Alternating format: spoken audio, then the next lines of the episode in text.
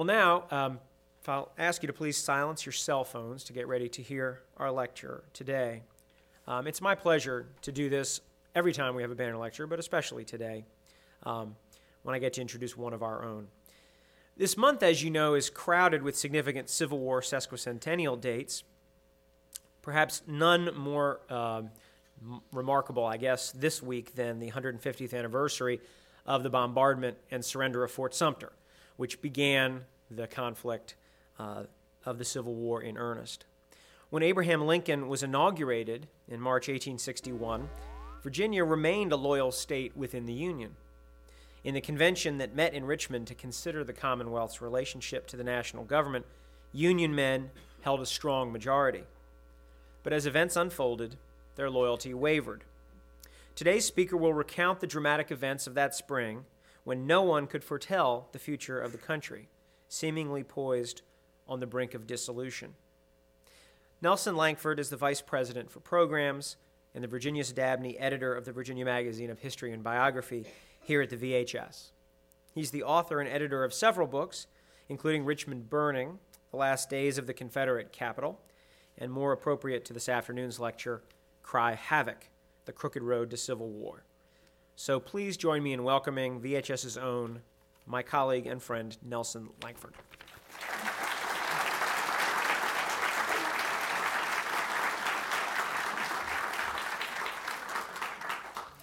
Thanks so much, Paul, and thank all of you for coming out today to hear this talk. I'd uh, like to add my thanks to uh, Ed and Dave from the Park Service for making this uh, series possible. Uh, this was not the last of the co sponsored lectures with the Park Service. We have another one coming up in the fall. Now, if I can just turn on the light, there we go. Um, there's actually one more piece of housekeeping we have to do besides turning off those uh, bothersome cell phones, we need to do one thing. We need to learn this new word, sesquicentennial, which is just a fancy Latin term for something uh, that was 150 years ago. So that's what we're in, and if you didn't know it before this week, you certainly do now, and you'll be hearing about the sesquicentennial for the next four years. I mean, it, uh, it doesn't seem that long ago, does it? I mean, well, it doesn't to me anyway. Uh, and it just, it just goes to show that William Faulkner, Faulkner was right that the past isn't dead, it's not even past. Um, so let's start with something that's more than 150 years ago that concerns this gentleman, John Brown. We all know him uh, that picture on the right when he had that luxuriant beard when he was captured to Harper's Ferry. But I like to show the, the earlier picture, which really shows you the steely determination and even fanaticism uh, of the clean shaven John Brown. And you all know the story. In October 1859, Brown and a little band of desperate men descended on Harper's Ferry and took over the federal arsenal there. They wanted to spark a slave uprising throughout Virginia and the whole South. Um, but it was all over very quickly. In a matter of hours, all of Brown's men were either dead, fugitives, or like Brown, uh, captives. Um, white Southerners kind of nervously congratulated themselves because the slaves hadn't risen to Brown's standard. But in prison, Brown exerted a power over his fate in, in, a remarkable way. And this is what he said as a prisoner waiting to be tried and, and executed. I have been whipped, but am sure that I can recover all the lost capital occasioned by the disaster by only hanging a few moments by the neck. And that was the grim and oddly rational calculation of a man who was a determined man, a fanatical man, uh, driven by obsession, but, but by no means insane. Virginia's governor, Henry Alexander Wise, went up to uh, the county seat, Charlestown, where they ha- held Brown captive and interviewed him in person.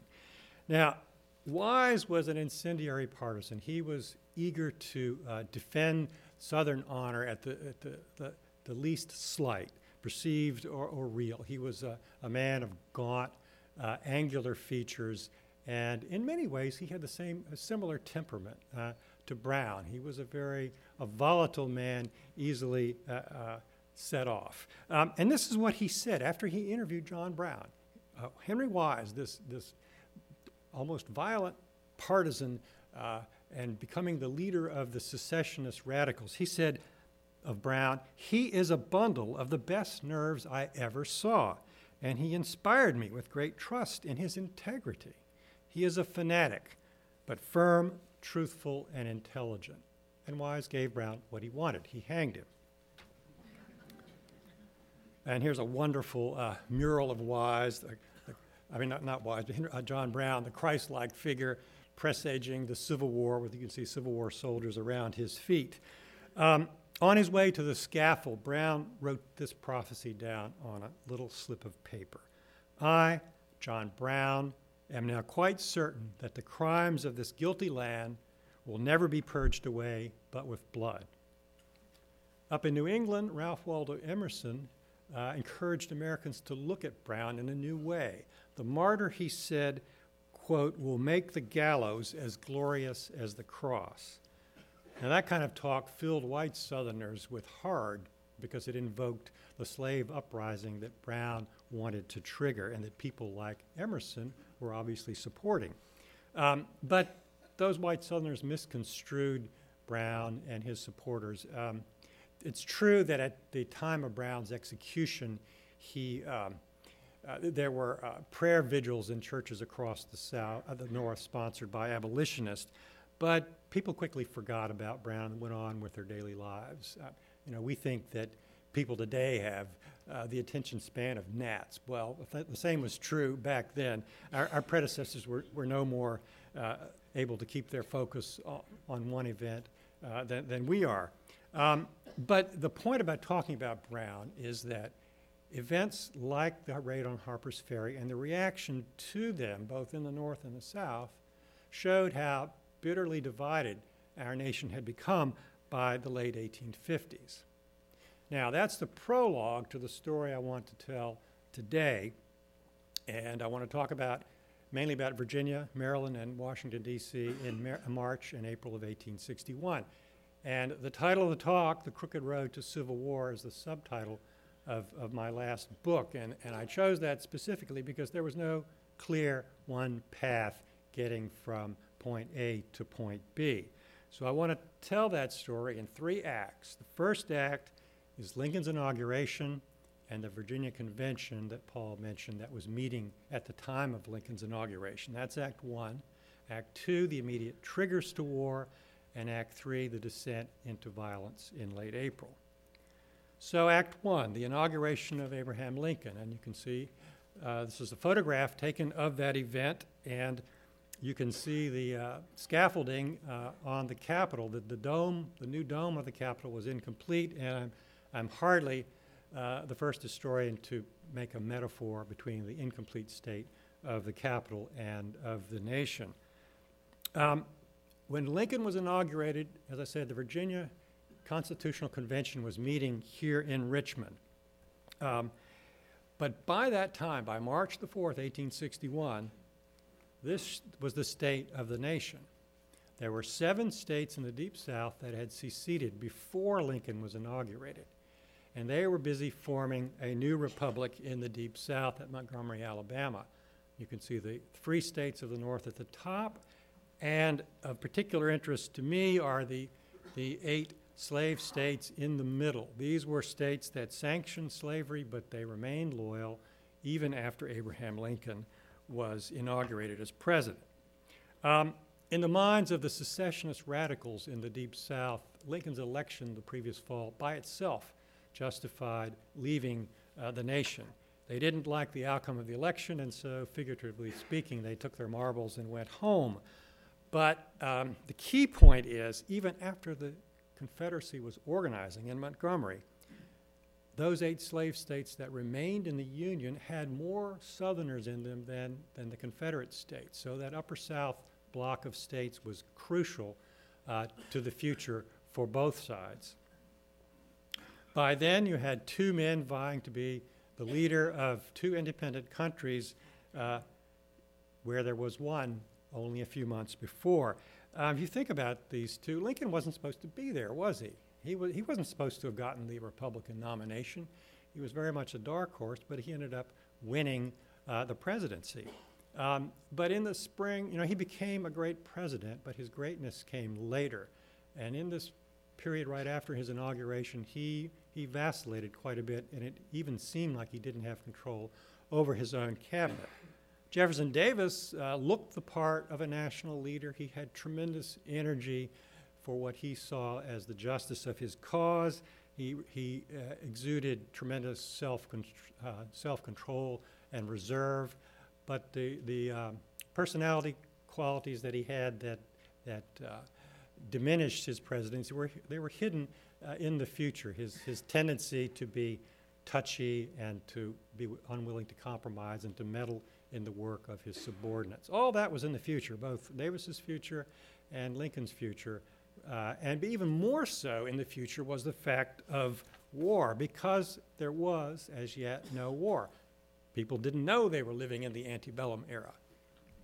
Um, a clash may have been likely, and I think uh, by this point it's hard to imagine there not being some kind of clash, but the exact way it happened it wasn't just determined by impersonal historical forces.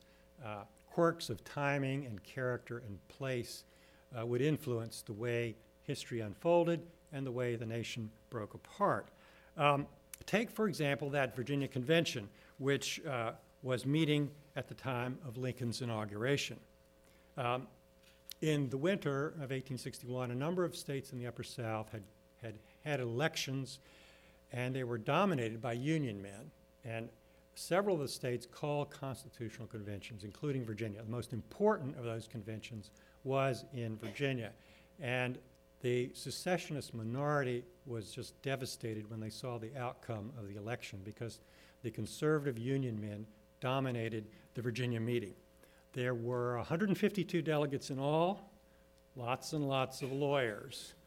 Uh, now, they, when they first convened in February, they met at the Mechanics Institute, a building down at the base of Capitol Square, which also, by the way, housed the uh, Virginia Historical Society.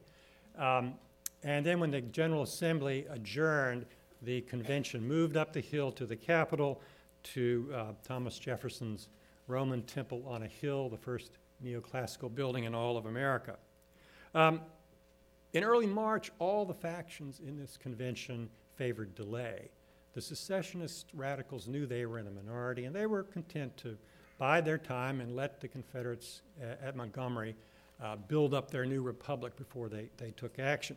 The conservative majority wanted to delay action too because, above all, they wanted to avoid anything hasty. They certainly wanted to ward off any calls for secession. And the special hope of this conservative unionist majority lay in consultation with the other states of the border, the other upper South states. And I'll come back to this a number of times. That was the lodestar for the unionist majority, consultation with our fellows in the Upper South.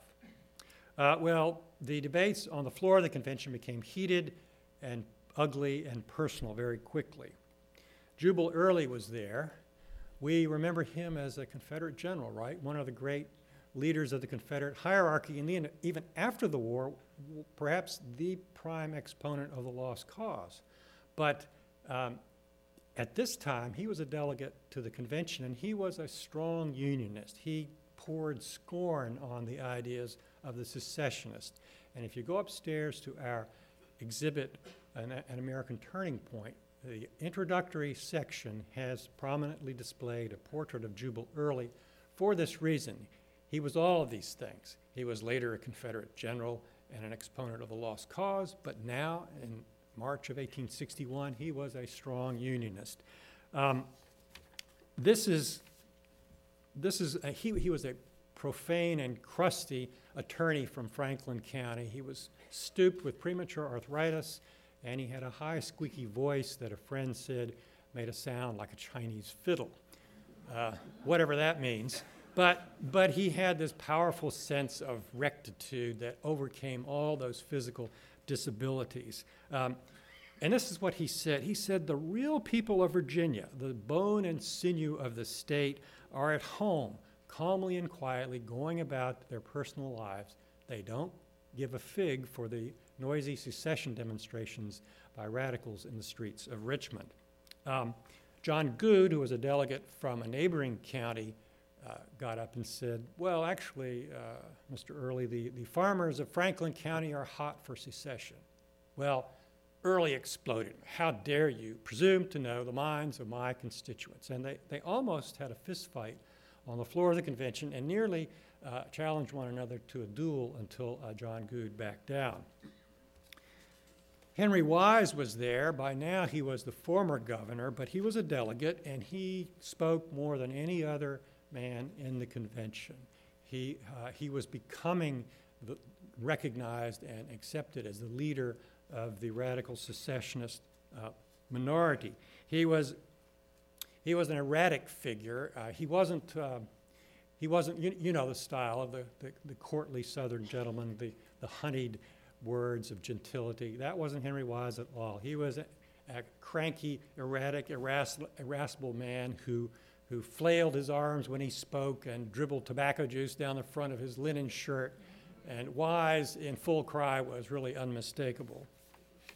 but he wasn't getting anywhere in March of 1861 because in the weeks after Lincoln's inauguration, rumors were flying around Washington everywhere. Rumors about every every possible uh, scenario you could think of. And uh, you know, somebody once said that conspiracy theories were our history for stupid people, um, which uh, I think is a bit unfair because uh, the conspiracy theories there, there was actually some some truth to the rumors being spread around, um, because behind the scenes. Uh, William Henry Seward, Lincoln's Secretary of State, was working surreptitiously with Upper South Unionists to keep their states on side, to keep them from seceding.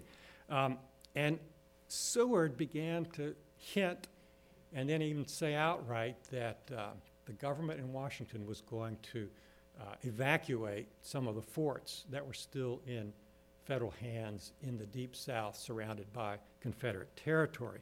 There were two main ones Fort Pickens shown here near Pensacola and Fort Sumter um, in South Carolina. Um, Seward thought that um, if his, his argument was that, well, if we uh, re- withdraw the uh, garrison from Fort Sumter, we can uh, still keep the flag flying in, in, in, at Fort Pickens near Pensacola, and that will serve honor, but we can remove the provocation of Fort Sumter. And the Union men loved hearing that, that possibility. Um, and, and Seward actually had a good idea in a sense that, that Fort Sumter was a provocation. It was right there in the eyesight of those hot blooded secessionists in Charleston. Uh, and it just, it just, calls to mind Judge Petigru's comment that South Carolina was uh, too small to be a republic and too large to be an insane asylum. Uh, well, well, as I said, the Union men in the Upper South really latched on to this, this concept, this notion that maybe, maybe Lincoln's government was going to not, not uh, provoke the Confederates. Um, John Baldwin of Staunton, I, I, hold him up as one of the principal leaders of the Unionist majority in the convention. He, this is what he told his, his fellow delegates Slavery was a right and a good thing on every ground but slavery was best preserved within the federal system and not uh, by seceding and joining the Confederacy. Lincoln, according to Baldwin, was not a threat to Southern rights. And that's about where matters stood towards the end of March 1861. So now let's go to Act Two, the immediate triggers to war. Um, by the end of March, Lincoln was uh, becoming increasingly irritated and disappointed by the Upper South Unionists, people like John Baldwin, who actually had a private conversation with Lincoln in, in, the White House. These men professed to, to be loyal, but they didn't want him to rock the boat. They didn't want him to provoke the Confederates. They didn't even want him to uh, attempt to uphold the Constitution that he was sworn to protect. Um, Lincoln had been content to follow a passive course for a while, and as I said, uh, he vacillated back and forth on what to do. But by the end of March, he knew he had to act soon because the day after he was inaugurated, on his desk was a dispatch from the commander at Fort Sumter saying they would run out of food in a few weeks and they'd have to surrender anyway, whether they were attacked or not. So um, at the end of March, Lincoln made a decision to, to order the Navy to outfit a fleet of ships to take food and supplies down to the soldiers at Fort Sumter. and they were uh, instructed to leave New York Harbor no later than April the 4th, which was the very day the, Virginia Convention put secession to a vote. And it lost by a huge two to one majority, an exact two to one majority voted against secession. Twice as many delegates voted against leaving the Union as voted for it. Um, well, you all know what happened next. The Confederates fired on Fort Sumter before the relief expedition got there. There was a tremendous uh, exchange of artillery on both sides. Um, but what I think a lot of people don't realize is that despite this furious cannonade, no one on either side was killed. And a lot of people who were clutching at straws by this time took that as a sign that maybe there's still a chance to, to avoid a general, full scale civil war. Well, the news from Fort Sumter electrified the whole nation. And the, it, it, it uh, caused turmoil in the Virginia Convention. But even so, even after the Virginia Convention learned about the firing on Fort Sumter, people like John Janney held firm to the Union cause. Janney was the president of the convention. Um, and this is what he said. This is the day that uh, actually it would have been 150 years ago today, the day that Fort Sumter formally surrendered. Uh, this is what he said. He wrote a letter to his wife, Alice, and he said, The convention, quote, still stands fast, and all the news today had no effect on it. Jubal Early was irate, which was his normal condition. Uh, but, but he, told his, he told his fellow delegates that, that the attack on Fort Sumter, quote, dishonored our flag, and he meant the U.S. flag. And it, the firing on Fort Sumter, quote, placed a gulf between the Confederates and the people of Virginia. Now, if you just stop and think about those comments by John Janney and Jubal Early, I mean, it's hard for us, knowing what happened afterwards, to, to understand that, but they, they still believed at that late point in the unraveling of, of the nation that that they could stand firm and keep Virginia in the Union and maybe keep civil war from erupting across the South. Um, let's see.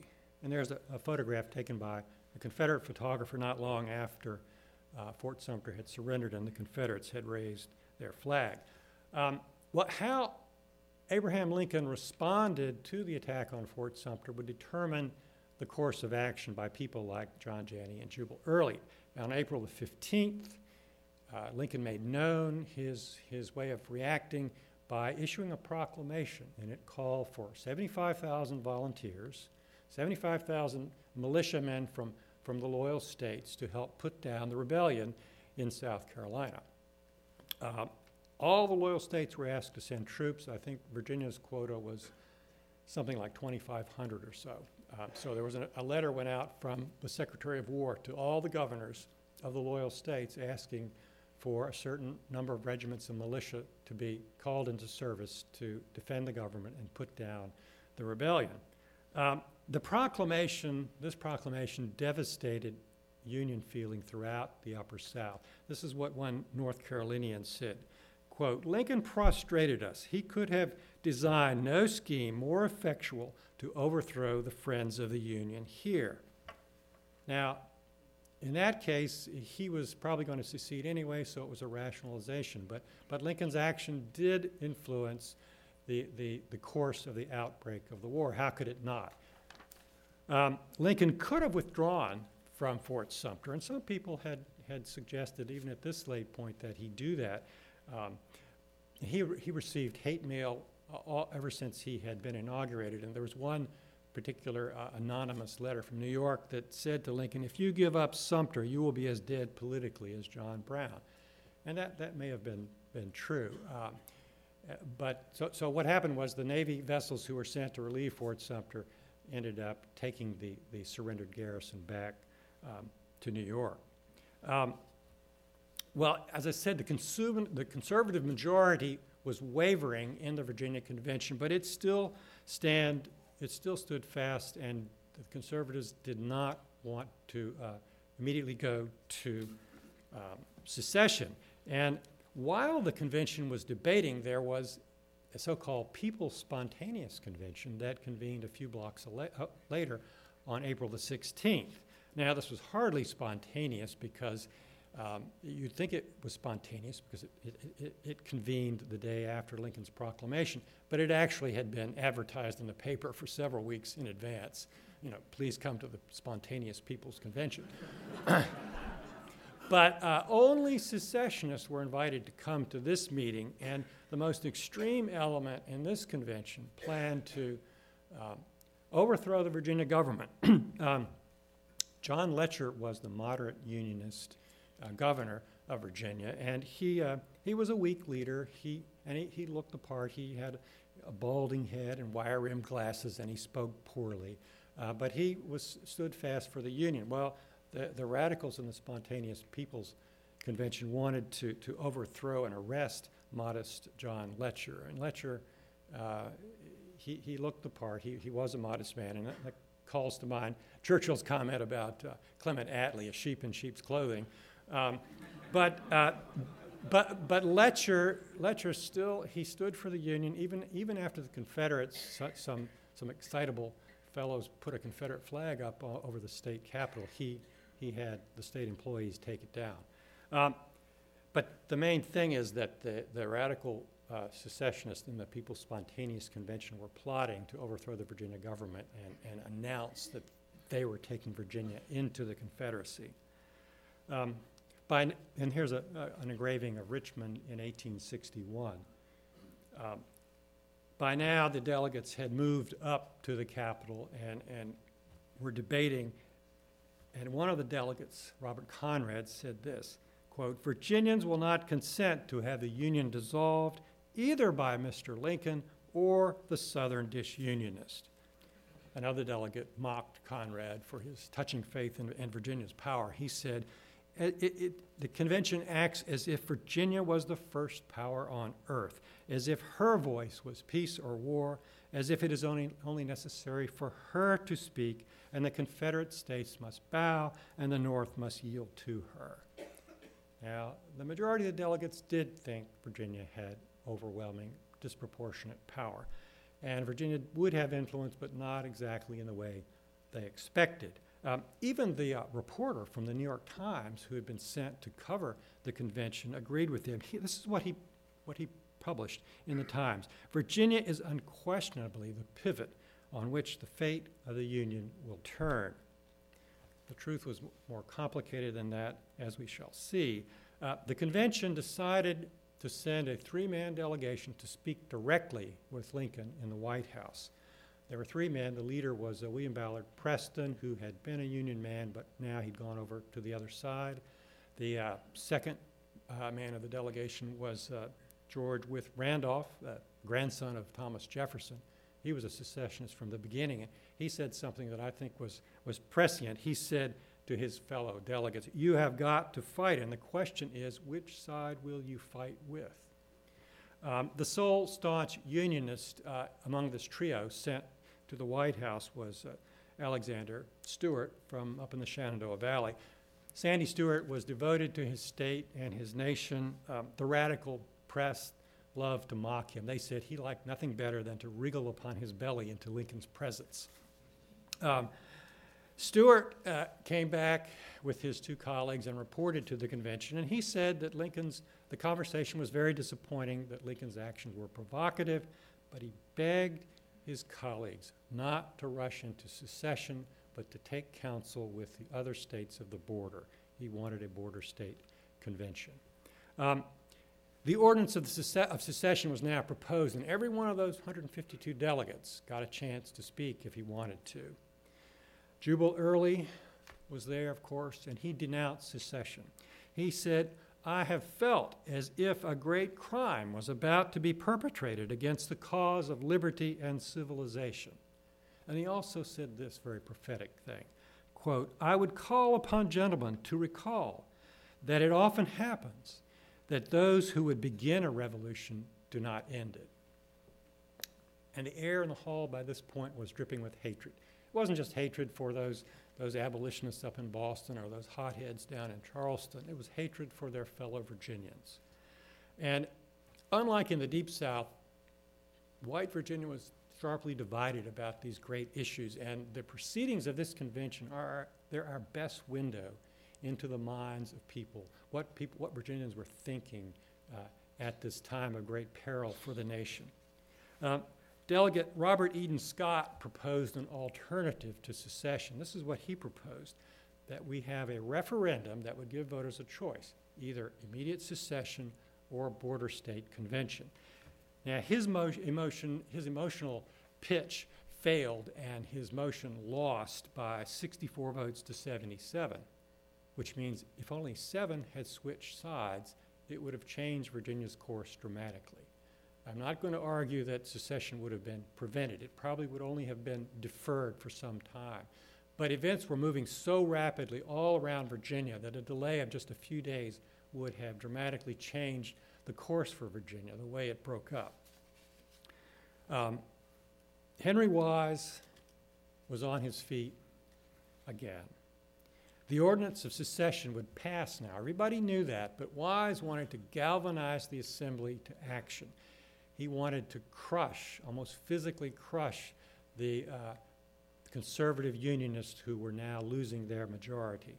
Uh, and he also wanted to, to instigate military action against federal facilities in Virginia before they had voted on secession. He spoke briefly, but uh, it was um, an impression, it made an impression that no one in the hall would ever forget. He reached into his coat and had pulled out a giant revolver and placed it on the podium before him. And I'll use that as a cue not to pull out a revolver, but to take a drink.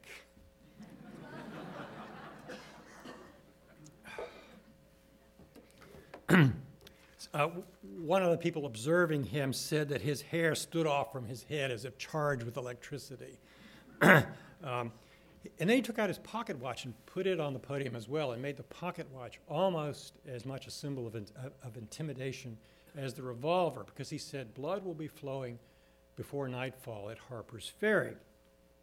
And it wasn't an idle threat because Henry Wise and some of those radicals from the People's Spontaneous Convention had, had sent several militia companies uh, through the Shenandoah Valley up to Harper's Ferry to seize the federal arsenal there, that arsenal that John Brown had, had attacked uh, about two years before.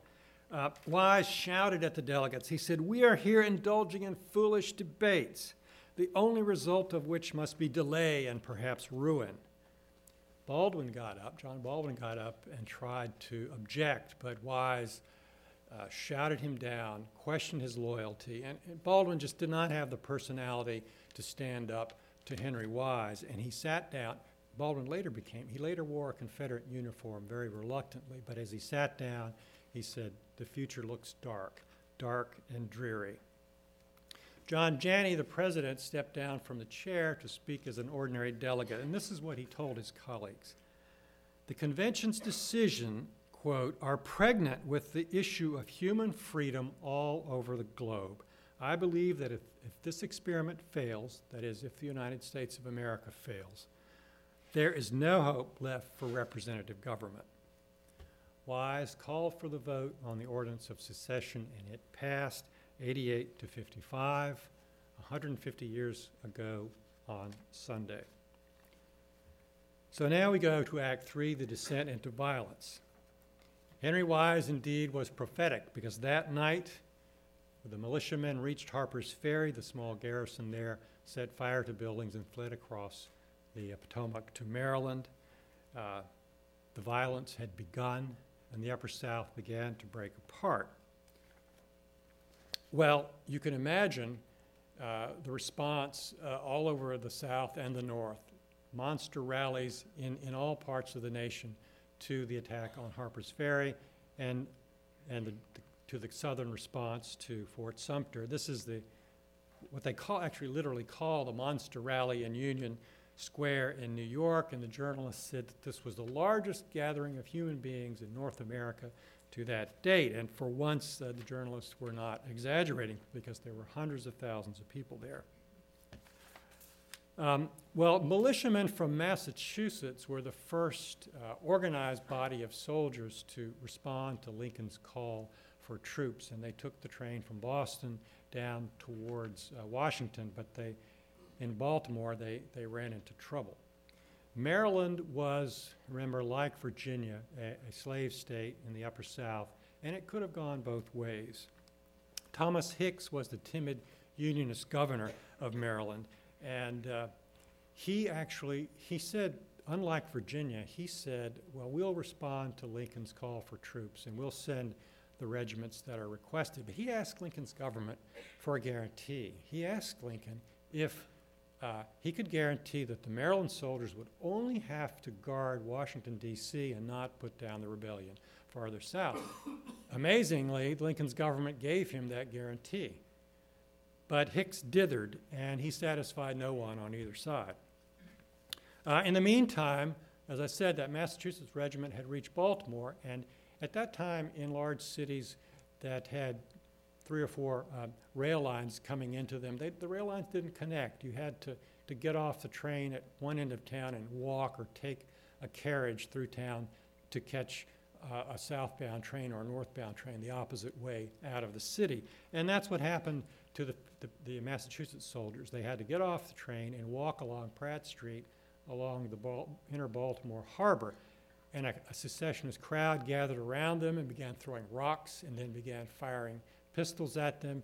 And what we had was the so called Pratt Street riot, in which three civilians and tw- uh, three soldiers and 12 civilians were killed. This was the first uh, bloodshed and anger of the American Civil War. Well, this was bad enough, but uh, the soldiers made their way to the train station south of town and, and went on to Washington. But that night, the uh, citizens of Baltimore burned all the railroad bridges north of town. And that meant that Baltimore was isolated from the north, and so was Washington. Because Washington, the rail line north led through Baltimore, and that was cut off, and the rail line west, the B&O west to uh, the Ohio Valley, was now in the hands of Henry Wise's militia at Harper's Ferry. Washington was cut off and feared being attacked by secessionist militia from both Virginia and Maryland. Um, General Winfield Scott was the commander of the Army. He was ailing, aged, overweight, but he was still sharp as a tack, and he organized the defenses of Washington.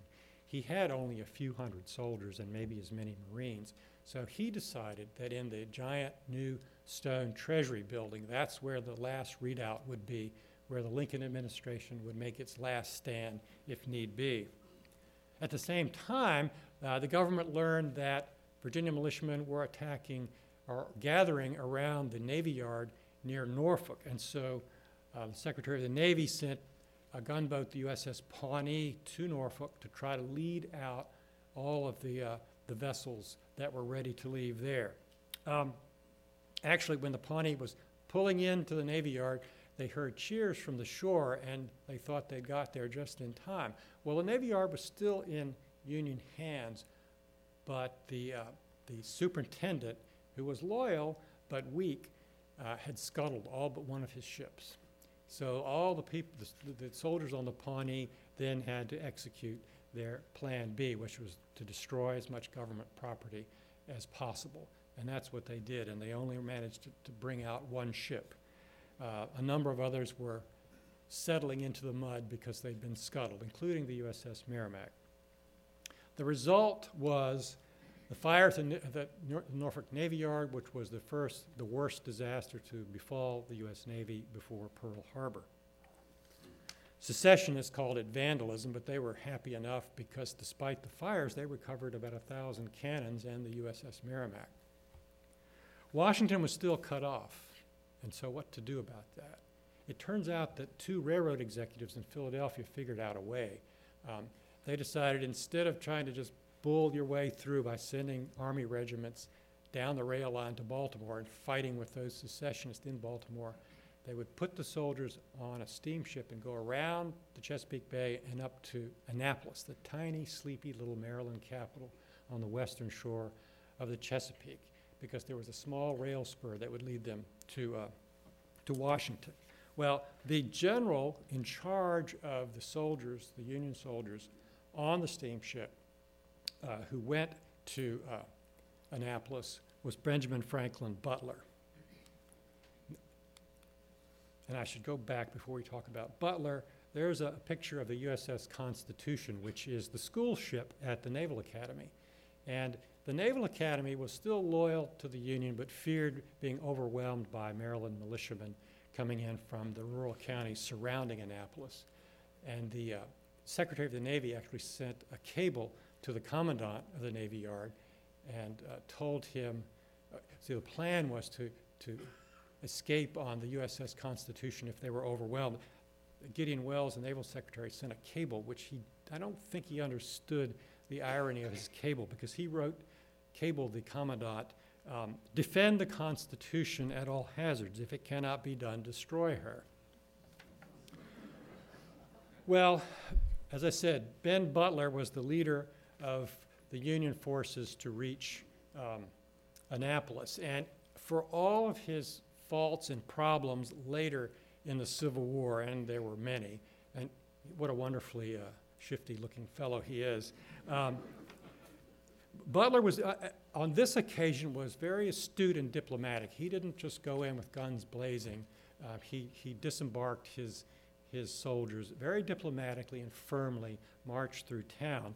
Um, and he's a good example of what uh, Will Rogers said that diplomacy is the art of saying nice doggy until you can find a rock. Uh,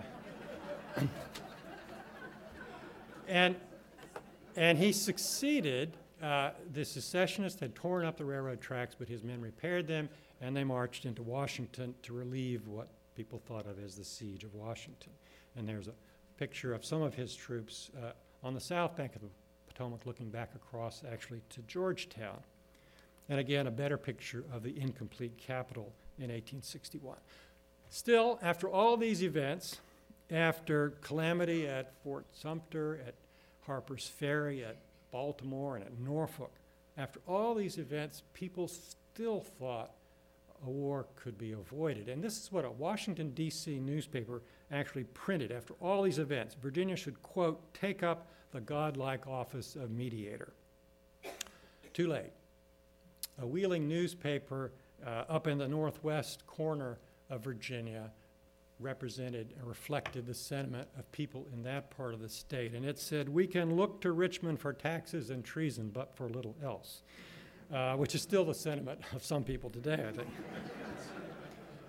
Lincoln's Attorney General, Edward Bates, said that when Virginia dismantles the Union, she will herself be dismantled, and that's exactly what happened because a lot of the Unionist delegates to the Virginia Convention went home and began the process at this convention in Wheeling of uh, organizing what would later become West Virginia.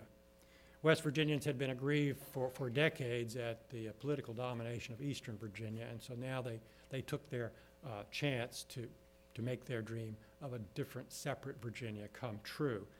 But it wouldn't be easy because many of those mountain county, counties were hotly fought over. It would be a long civil war. Um, up to this point, up to this very point, in mid April 1861, if you showed this map to the people of Virginia in whatever part of the state, they wouldn't know what it was. It's not Virginia, it's incomplete. So that's an anachronism.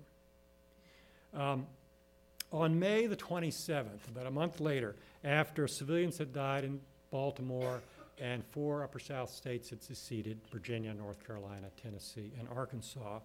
Um, a small group of men gathered in Frankfort, Kentucky, and they were the embodiment and representing the failure of those Upper South Unionists who wanted to take counsel with their neighbors in the border. Uh, even after Virginia's secession, proponents of the Border State Convention didn't give up. Um, there was little for this pitiful gathering to do in Frankfort, however, but to decry the violence and adjourn in failure.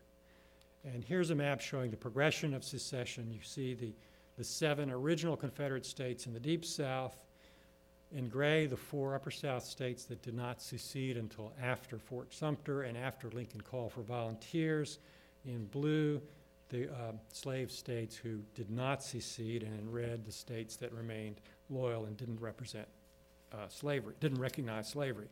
Well, to get today, we, we have trouble imagining a different outcome than this, this tragic Civil War because we know the outcome. On the one hand, devastating war. On the other hand, the end to slavery and the preservation of the, of the Union.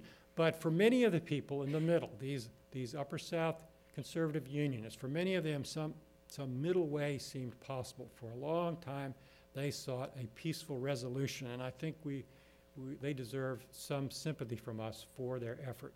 Of course, they failed, and even if they had seceded and Virginia had stayed in the Union according to their terms, slavery would have been perpetuated for we don't know how long. Well, what was the outcome four years later? This is Richmond in April of 1865. It's the photograph taken from Church Hill. You can see, barely make out the Capitol on the horizon to the left. Uh, and I think everyone here probably knows the story about how Jefferson Davis was interrupted in his prayers at St. Paul's Episcopal Church on April the 2nd, 1865, when a message came that Lee could no longer hold the line at Petersburg and would have to retreat. The Confederate government would have to abandon its capital. Confederate military engineers that night, after Davis's train left for Danville, they set fire to the railroad bridges across the James and burned the tobacco warehouses, the government owned tobacco warehouses, not the proper, private property tobacco warehouses.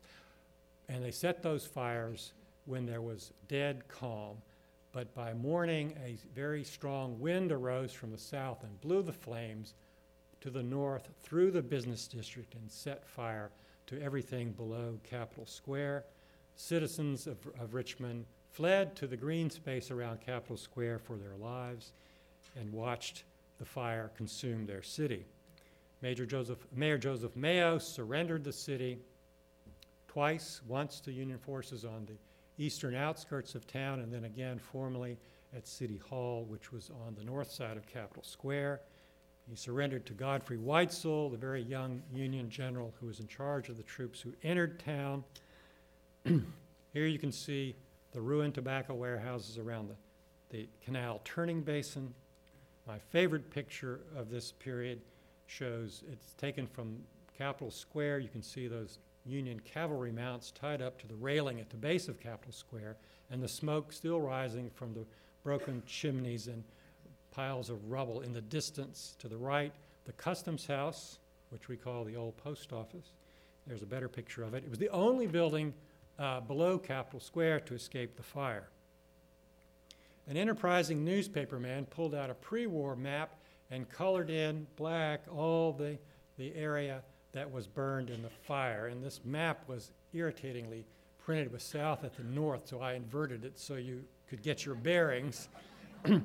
um, the thing to note about the fire is that it didn't burn the whole city. Uh, actually, the city uh, in 1865 had grown beyond the area shown here. Only a tenth of the area of the city burned.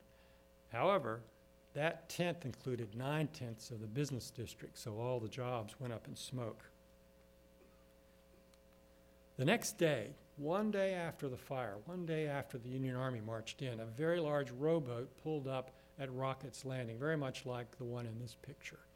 A man with a tall stovepiped hat had come to Richmond. Lincoln was actually at City Point to, vi- to visit uh, U.S. Grant, and he just happened to be there when the lines broke and Richmond fell. And so he, he'd heard that his, his soldiers had taken Richmond and he insisted on being taken upriver to Richmond. He started out on a gunboat. The gunboat reached Confederate obstructions in the river, and so Lincoln then got off on a smaller steamboat. It continued further, but then it had engine trouble. So he then left his security detail on that small steamboat and, and took 12 oarsmen and went in this large rowboat upriver and leaving his security detail scratching their heads in the distance. You can imagine what would happen to the Secret Service if they ever did such a thing today. When Lincoln arrived, he was greeted by a throng of, of freed slaves, perhaps this family, which was photographed in April of 1865 along the canal, and you can see some of the burned mills in the background.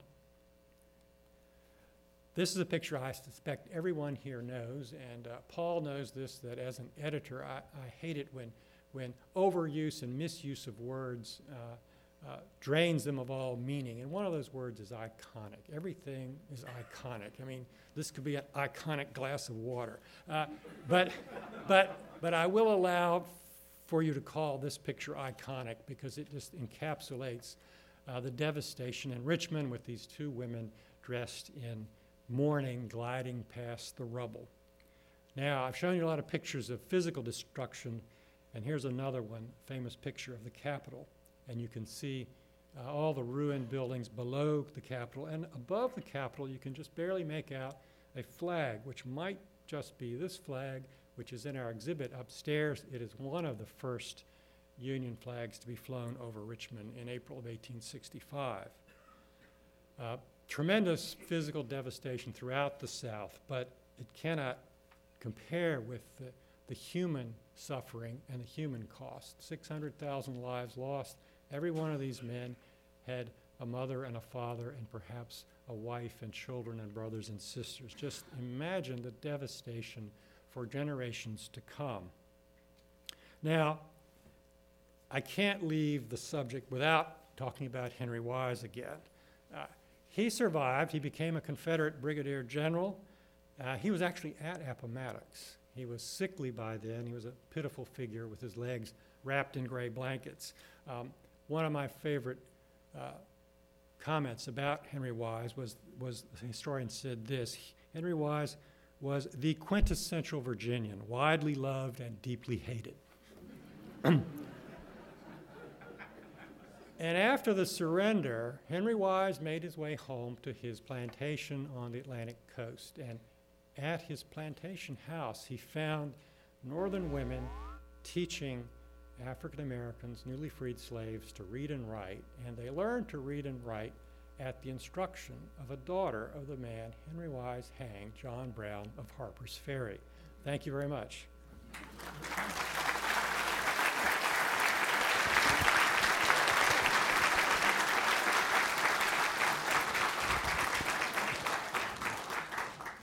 Think we have some mobile microphones if anybody has a question.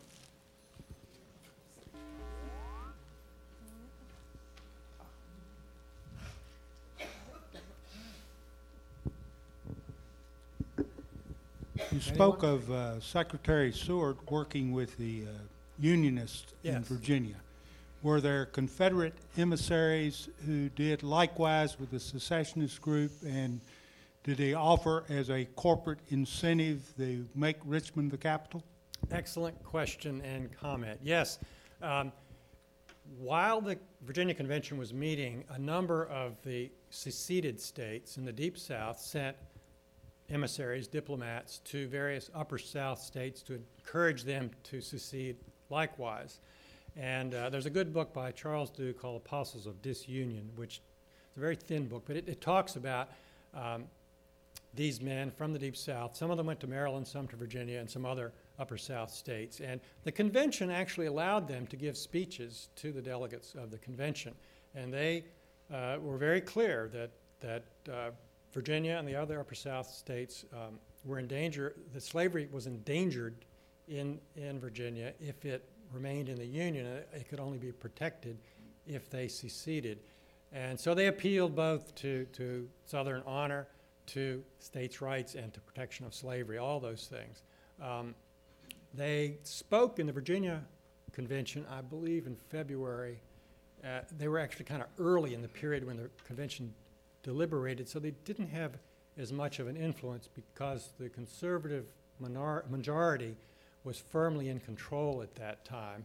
So they did they didn't have as much uh, influence. But you're right that they behind the scenes in, in February and March and early April, there were people on both sides trying to convince this group of eight slave states in the middle um, to, to join their side. It's a good comment. That's, it's, it's probably, it's one of the big themes of this period of American history. Yes. Uh, Yes, sir. Uh, How influential do you feel the um, Richmond Dispatch and its editorial uh, uh, opinions, how influential was that in terms of opinions of secession?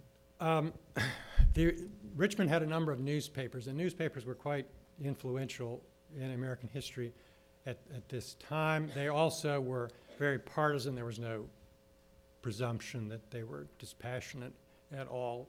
They were frequently uh, owned by political partisans. I, I, I wouldn't point out so much the Richmond Dispatch as uh, the Richmond Examiner. Uh, John Moncure Daniel was the editor there, and he was, he was one of the more violent secessionists who denounced um, the Union people in Virginia who, who didn't want to secede. He'd actually he'd been a consul in uh, Turin in Italy, and he'd just come back. He brought back all these advanced notions of, of European, uh, advanced European notions about nationalism, because the Italians were in the process of organizing. And so uh, John Moncure Daniel was one of the ones who developed this notion of the South being a totally different ethnic group from the North, and, and therefore should secede. But but uh, the editorials that he wrote were just, they're wonderful because they're just full of fire and brimstone. Uh, newspaper editors had a great deal of influence at, at, that time. If you think about it, go back a little bit, uh, the telegraph had only been invented less than two decades before, and you have the growth of the telegraph and the railroads at the same time that newspapers were becoming dailies in cities all over the country. So you have this almost instantaneous flow of news, at least in the eastern third of, of North America, so that uh, the telegraph lines would follow the rail lines to the next town, and the newspapers would have instant news almost. Maybe not quite as instant as we have today, but pretty darn close. And so newspaper editors had an overwhelming influence. The, uh, the Richmond Whig was more uh, against secession uh, but by the time of secession, you could see uh, the lines were crumbling and the Union people could see the handwriting on the wall, but not until the very end. And that's the point, is that they, they held a majority, despite what editors like John Moncure Daniel said, until the very last, until after Lincoln's uh, proclamation. One more question? Yeah, one back here. Okay? Uh, I was interested in the uh, research for your book, and I'm sure there were a, a, number of times where you had that aha moment or something that you found that was new or interesting or surprised you. Uh, anything come to mind? Oh, wow. I, somebody once said that uh, um, to, to copy, uh, to steal from one person is plagiarism, to steal from many is research. I hope I didn't do that. Um, gee, an aha moment. Oh, I'll tell you one, one little story when this has to do with the chapter on um, the militia trying to take over the Norfolk Navy Yard and the U.S. Navy trying to evacuate its ships. In Richmond, again, goes back to the telegraph. Uh, if you look at uh, in the state library, uh, which they now call the Library of Virginia, um, the state, the Virginia State Library has the executive papers of the governors, and in Governor Letcher's files are these uh, telegrams from Norfolk, and they're they're really wonderful because these are people who are, you could almost feel their fervor, saying, "You've got to send militia, but we, we can take over the Navy Yard before the Navy gets here," and that's not so much an aha moment as it, it brings the immediacy of these events home. And there are, if you go into our library, there are many bits of paper up there that are still filled with emotion. And if you really want to understand what people were feeling and believing at that time, our, our predecessors 150 years ago, Virginians who preceded us, they, they lived their lives not knowing what will happen next week or next month, and we don't either. Uh, but there are 8 million bits of paper in our archives that are filled with that kind of emotion. And I would encourage you, if you're interested in research, to pay a visit uh, to our reading room and, and get a feel for what Virginians were doing 150 years ago. Thanks. Thank you.